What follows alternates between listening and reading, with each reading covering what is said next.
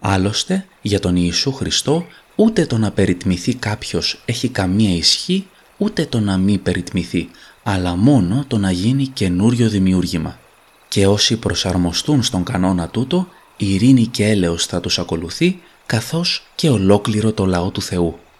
Στο εξής, κανένας να μη μου δημιουργεί στεναχώριες, γιατί εγώ φέρω ήδη πάνω στο σώμα μου τα σημάδια των παθημάτων μου για χάρη του Κυρίου Ιησού.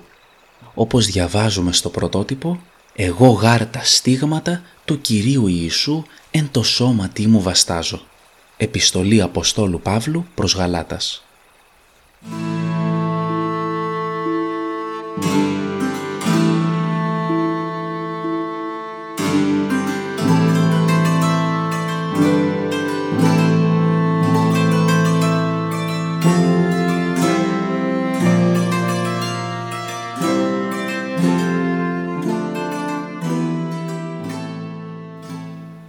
Ακούτε το The Mystic.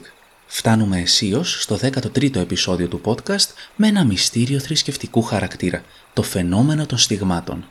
Εξερευνώντας το θέμα θα ανατρέξουμε σε περιπτώσεις στιγματικών ανθρώπων του μακρινού ή του πρόσφατου παρελθόντος και θα αναλύσουμε τον τρόπο που η θρησκεία και η σύγχρονη επιστήμη αντιμετωπίζουν το φαινόμενο. Μια μικρή σημείωση εδώ. Μείνετε μέχρι το τέλος του επεισοδίου γιατί υπάρχει κάτι σημαντικό στην αποφώνηση. Πάμε λοιπόν στο θέμα μας. Τα στίγματα είναι σημάδια, πληγές στο κορμί ενός ανθρώπου στα σημεία όπου ο Ιησούς τραυματίστηκε κατά τη σταύρωσή του. Άρα οι στιγματικοί εμφανίζουν κατά κανόνα σημάδια στις παλάμες, στα πόδια και στους καρπούς. Σε ορισμένες περιπτώσεις είναι δυνατόν ο στιγματικός να εκδηλώσει πληγές όμοιες με εκείνες που θα προκαλούσε ένα ακάνθινο στεφάνι στο μέτωπο να κλαίει ή να υδρώνει αίμα. Οι γυναίκες που έχουν στο παρελθόν εμφανίσει στίγματα είναι πολύ περισσότερες από τους άνδρες. Στις περισσότερες περιπτώσεις, τα άτομα που βίωσαν αυτή την εμπειρία ανέφεραν πως είχαν έντονους πόνους στα σημεία των πληγών, ότι είδαν θρησκευτικής φύσεως οράματα και ότι αισθάνθηκαν ενός είδους θεία έκσταση. Μιλάμε βέβαια για πιστούς καθολικούς ανθρώπους, οι οποίοι από την αρχή της εκδήλωσης των στιγμάτων τα θεώρησαν θεϊκά σημάδια. Για εκείνους και για άλλους πιστούς, οι πληγές ήταν ένα θαύμα, απόδειξη πίστης και μια ευκαιρία να συμμεριστούν την οδύνη του Μεσσία κατά τα Θεία Πάθη. Για τους σκεπτικιστές και τους σχετικούς επιστήμονες, τα στίγματα είναι ένα παθολογικό φαινόμενο το οποίο μπορεί να εξηγηθεί ιατρικά. Παρ' όλα αυτά, ένα μέρος των επιστημονικών ερμηνεών αναγνωρίζει την επίδραση που μπορεί να έχει στην ανθρώπινη ψυχοφυσιολογία μια έντονη εκστατική εμπειρία που μπορεί να προκύψει μέσα από την ισχυρή πίστη. Χαρακτηριστικό παράδειγμα είναι εκείνο του Αγίου Φραγκίσκου της Ασίζης. Ο Άγιος Φραγκίσκος γεννήθηκε το 1181 και πέθανε το 1226. Ήταν καθολικός καλόγερος και μύστης και πέρασε ένα μεγάλο μέρος της ζωής του ταξιδεύοντας και κηρύττοντας τον Λόγο του Θεού. Έζησε φτωχά και υπήρξε ιδιαίτερα ταπεινός και αυτή του η στάση ενέπνευσε πολλούς να τον ακολουθήσουν. Αυτό είχε ως αποτέλεσμα να ιδρύσει αρκετά θρησκευτικά τάγματα, ένα από τα οποία ήταν εκείνο των φραγκισκανών μοναχών. Ο Φραγκίσκος θεωρείται σήμερα ένας από τους πιο αγαπητούς Αγίους της Καθολικής Εκκλησίας, έχοντας αναδειχθεί σε προστάτη των ζώων και του περιβάλλοντος. Τη θεματική μας απασχολούν κυρίως τα τελευταία χρόνια της ζωής του Φραγκίσκου – Κατά την παράδοση, τον Σεπτέμβριο του έτους 1224, καθώς προετοιμαζόταν για μια θρησκευτική εορτή, ο Φραγκίσκος βρισκόταν σε νηστεία 40 ημερών. Και ενώ προσευχόταν σε κάποια απόκρημνη πλαγιά του όρου Σαλβέρνα, στην περιοχή της Τοσκάνης, όντας σε βαθιά περισυλλογή, περιήλθε σε κατάσταση θρησκευτικής έκστασης. Έχοντας στο νου του τα πάθη του Ιησού, ο Φραγκίσκος είδε ένα όραμα το οποίο περιέγραψε στους συντρόφους του μοναχούς που τον είχαν συνοδεύσει στο βουνό. Ένας από αυτούς αναφέρει ότι ο Φραγκίσκος είδε ένα σεραφείμ, έναν εξαπτέρυγο άγγελο, πάνω σε ένα σταυρό. Ο άγγελος αυτός του έφερε το δώρο των στιγμάτων αφού λέγεται πως αμέσως μετά το όραμά του ο Φραγκίσκος έφερε τα τραύματα του Χριστού στο κορμί του τα οποία τον συνόδευσαν ως το τέλος της ζωής του δύο χρόνια αργότερα. Τα τραύματα αυτά δεν επιδέχονταν θεραπεία. Ο Φραγκίσκος αγιοποιήθηκε άμεσα και αργότερα ανακηρύχθηκε Άγιος Προστάτης της Ιταλίας μαζί με την Αγία Εκατερίνη της Σιένα. Γεννημένη το 1347, η Εκατερίνη της Σιένα αποτελεί επίσης παράδειγμα στιγματικού Αγίου. Βαθιά θρησκευόμενη και έχοντας από τα έξι της χρόνια θρησκευτικά οράματα, η Εκατερίνη αφιέρωσε από πολύ μικρή ηλικία τον εαυτό της στον Θεό παρά τις αντιδράσεις της οικογένειάς της. Στα 21 της έτη, η Εκατερίνη υποστήριξε πως νυμφεύτηκε τον Ιησού στο πλαίσιο ενός μυστικιστικού γάμου. Η πίστη της ήταν τόσο έντονη που ετούτη την ένωση δεν την αντιμετώπιζε μονάχα σαν κάτι συμβολικό όπως έκαναν άλλες μοναχές αλλά και ως μια σύνδεση με τη φυσική ύπαρξη του Θεανθρώπου. Η Εκατερίνη για πολλά χρόνια βοηθούσε φτωχούς, αρρώστους και φυλακισμένους. Απέκτησε έτσι σημαντικό αριθμό ακολούθων και τη φήμη της εν ζωή Αγίας. Σταδιακά άρχισε να έχει επίδραση στους υψηλότερους πολιτικούς και θρησκευτικούς κύκλους ενώ παράλληλα ταξίδευε κηρύττοντας την αγάπη του Θεού. Το 1375 η Εκατερίνη εμφάνισε για πρώτη φορά στίγματα, λέγεται όμως ότι από ταπεινοφροσύνη ζήτησε από το Θεό να τα κάνει αόρατα ώστε να μην γνωρίζουν οι άλλοι το μαρτύριό της. Πέντε χρόνια αργότερα και σε ηλικία 33 ετών η Εκατερίνη της Σιένα πέθανε εξουθενωμένη από την ιστία. Μεταγενέστερες και πιο σύγχρονες περιπτώσεις στιγματικών ήταν εκείνες της Μαρία Βον Μέρλ, της Λουίς Λατό και του Φραγκίσκου Φορτζιόνε, ο οποίος έγινε γνωστός ως Πάδρε Πίο. Η Μαρία Βον Μέρλ έζησε τον 19ο αιώνα στην Ιταλία. Λόγω του πρόωρου θανάτου της μητέρας της, αναγκάστηκε από μικρή να αναλάβει τη φροντίδα της οικογένειάς της. Η ζωή της ήταν γεμάτη βάσανα και δυσκολίες με τρία από τα αδέρφια της να πεθαίνουν σε μικρή ηλικία και τον πατέρα της να την κακομεταχειρίζεται και πιθανώς να την κακοποιεί σεξουαλικά. Το καταφύγιό της από τη σκληρή πραγματικότητα ήταν η θρησκεία. Σύμφωνα με μαρτυρίες της εποχής, η Βον Μέρλ βυθιζόταν πολύ συχνά σε θρησκευτική έκσταση τόσο βαθιά που ήταν αναγκαία η παρέμβαση του ιερέα εξομολόγου της για να επανέλθει. Ο ίδιος, θέλοντας να ενισχύσει την πίστη της, την μαστίγωνε βάναυσα. Η πρακτική αυτή ήταν διαδεδομένη στο πλαίσιο του καθολικού μυστικισμού της εποχής. Διαδεδομένη ήταν και η πίστη ότι η μέλημα του διαβόλου είναι να δοκιμάζει τους ευσεβείς. Γράφεται από τον εξομολόγο της ότι λίγο μετά τα 17 της χρόνια η Βον Μέρλ κατελήφθη από δαιμονικά πνεύματα με αποτέλεσμα να φτύνει τρίχες αλόγου, καρφιά και βελόνες. Η νεαρή, θέλοντας να απαλλαγεί από το μαρτύριό της, αναφέρεται πως προσπάθησε να πηδήξει από το παράθυρο.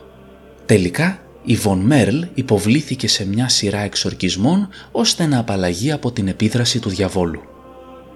Στα 22 της, η Βον Μέρλ εμφάνισε για πρώτη φορά τα στίγματα. Μετά τον θάνατο του πατέρα της, μεταφέρθηκε σε ένα φραγκισκανικό μοναστήρι όπου και πέρασε το υπόλοιπο της ζωής της. Με τον θάνατό της, τα στίγματα εξαφανίστηκαν. Η Λουίζ Λατό έζησε στο Βέλγιο τον 19ο αιώνα. Όπως και η Βον Μέρλ ήταν και εκείνη φραγκισκανή. Στα 16 της, η Λατό χρειάστηκε να περιθάλψει έξι ασθενείς με χολέρα, η οποία τότε βρισκόταν σε έξαρση. Σύντομα κόλλησε και η ίδια την ασθένεια με αποτέλεσμα να νοσήσει βαριά. Τόσο βαριά που λειτουργήθηκε ως μελοθάνατη. Δέκα ημέρες μετά την ιερή πράξη, η Λατό εμφάνισε για πρώτη φορά τα στίγματα. Οι πληγές της άνοιγαν κάθε πέμπτη, εμοραγούσαν την Παρασκευή και ύστερα επουλώνονταν. Τη διαδικασία αυτή, σε ορισμένες περιπτώσεις, συνόδευαν οράματα και είσοδος σε κατάσταση έκστασης. Την περίπτωση της Λατό εξέτασαν ιατροί απεσταλμένοι από την Βασιλική Ιατρική Ακαδημία του Βελγίου. Οι επιστήμονες αυτοί δεν μπορούσαν να κρίνουν με σιγουριά αν η Λατό προκαλούσε τα σημάδια η ίδια στον εαυτό της.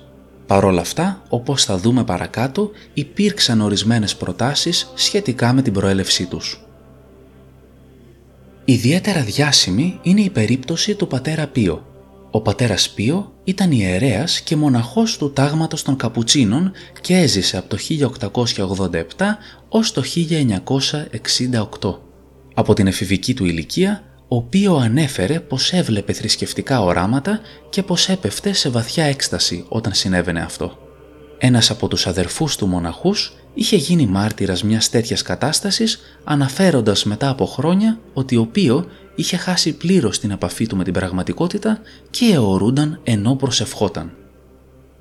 Κατά τη διάρκεια της ζωής του, ο Πίο εμφάνισε αρκετές φορές στίγματα στις παλάμες του, ενώ ανέφερε πως μπορούσε να αισθανθεί τον πόνο του ακάνθινου στεφάνου στο μέτωπό του. Λέγεται πως το αίμα των πληγών του έφερε τη μυρωδιά λουλουδιών. Ο ίδιος αισθανόταν ντροπή για τις πληγές του, λέγοντας ότι θα προτιμούσε να υποφέρει εν κρυπτό, δεχόμενος τον θείο πόνο ταπεινά. Για τον λόγο αυτό, ο Πίο συχνά φορούσε κόκκινα ή μαύρα γάντια ώστε να καλύπτει τα τραύματά του. Όταν η κατάσταση του Πίο έγινε γνωστή, διάφοροι γιατροί επιχείρησαν να μελετήσουν την περίπτωσή του με τις έρευνες να καταλήγουν σε αμφιλεγόμενα αποτελέσματα.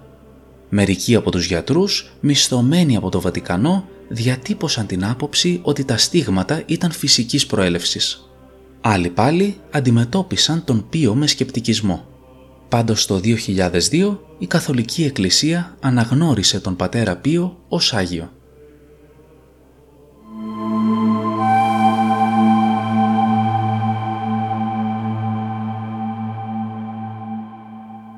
Δεν το θεωρώ σκόπιμο να επικεντρωθώ σε περιπτώσεις όπου τα στίγματα αποδείχτηκαν πράγματι απάτες που σκοπό είχαν να προσελκύσουν το ενδιαφέρον των πιστών και να αποφέρουν οικονομικό όφελος. Θα ήθελα όμως να αναφερθώ στην χαρακτηριστική περίπτωση της λεγόμενης Αγίας Αθανασίας του Εγάλεο. Η Αθανασία Κρικέτου Σάμαρη έζησε από το 1928 μέχρι το 2020. Η Κρικέτου έπασχε από μια σπάνια δερματική ασθένεια την οποία χρησιμοποίησε για να πείσει ορισμένους πιστούς ότι η Παναγία επικοινωνούσε μαζί της μέσα από σημάδια στο δέρμα της.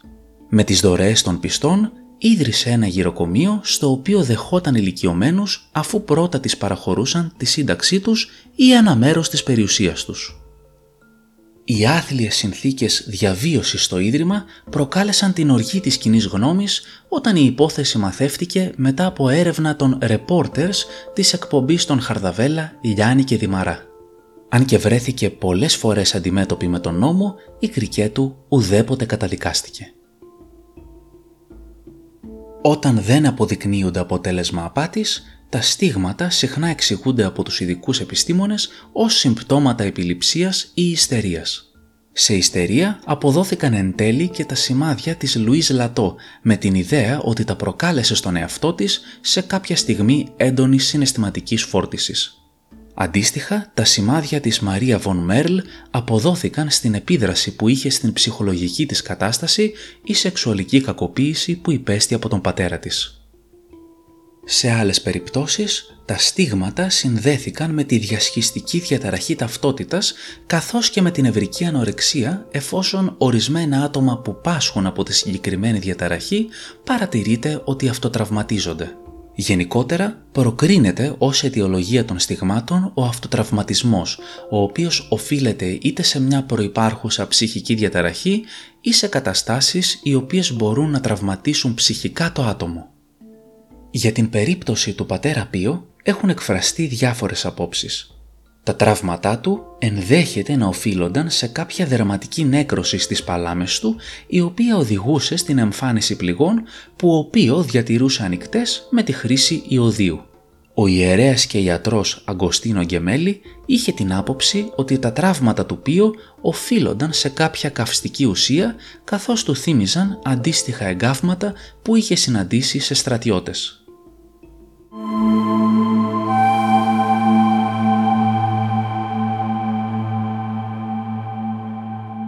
Η pop κουλτούρα έχει αγκαλιάσει το φαινόμενο των στιγμάτων και συχνά έχει ασχοληθεί με αυτό αλλά και με διάφορες ιστορικές προσωπικότητες που το εμφάνιζαν.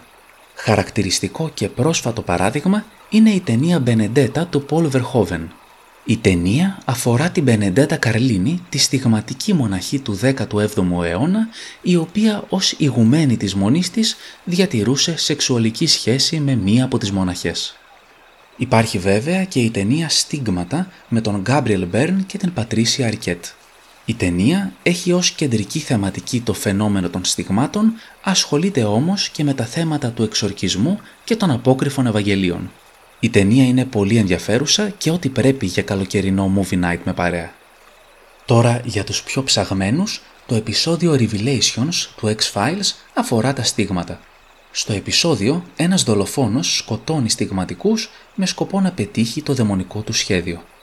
Τέλος, αξίζει να αναφέρω κι άλλο ένα προσωπικό μου αγαπημένο, το τραγούδι Blood and Tears από τον δίσκο Lucy Fuge του Danzig.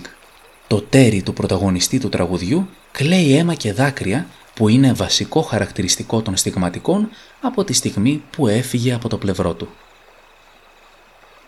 Αυτά για τα στίγματα. Τέτοια μυστήρια θρησκευτικού χαρακτήρα μου αρέσουν πάρα πολύ και θα απασχολήσουν σίγουρα το podcast μελλοντικά. Τώρα σχετικά με τα επόμενα επεισόδια. Θα βρείτε σε αυτό το επεισόδιο ένα poll όπου θα κληθείτε να απαντήσετε The Wicker Man του 1973 ή The Blood on Satan's Claw και οι δύο ταινίες υπάρχουν δωρεάν σε links που θα ανεβάσω στην περιγραφή του επεισοδίου. Διαβάστε περί τίνος πρόκειται, επιλέξτε την ταινία που προτιμάτε και ψηφίστε με σύνεση. Την ταινία που θα επιλέξετε θα την παρακολουθήσουμε μαζί με έναν καλό μου φίλο που είναι μεγάλο συνεφίλ. Αφού την παρακολουθήσουμε, θα αφιερώσουμε ένα επεισόδιο στην ανάλυση της ταινίας και των θεμάτων της. Και τα δύο φιλμ είναι χαρακτηριστικά παραδείγματα folk horror και ωραίες καλοκαιρινές ταινιοπροτάσεις. Η νικήτρια ταινία θα ανακοινωθεί στο επόμενο podcast και στο Instagram του Mystic και το σχετικό επεισόδιο θα ανέβει κοντά στα μέσα του Αυγούστου ώστε να έχετε προλάβει όλοι να την παρακολουθήσετε. Τα λέμε την επόμενη εβδομάδα.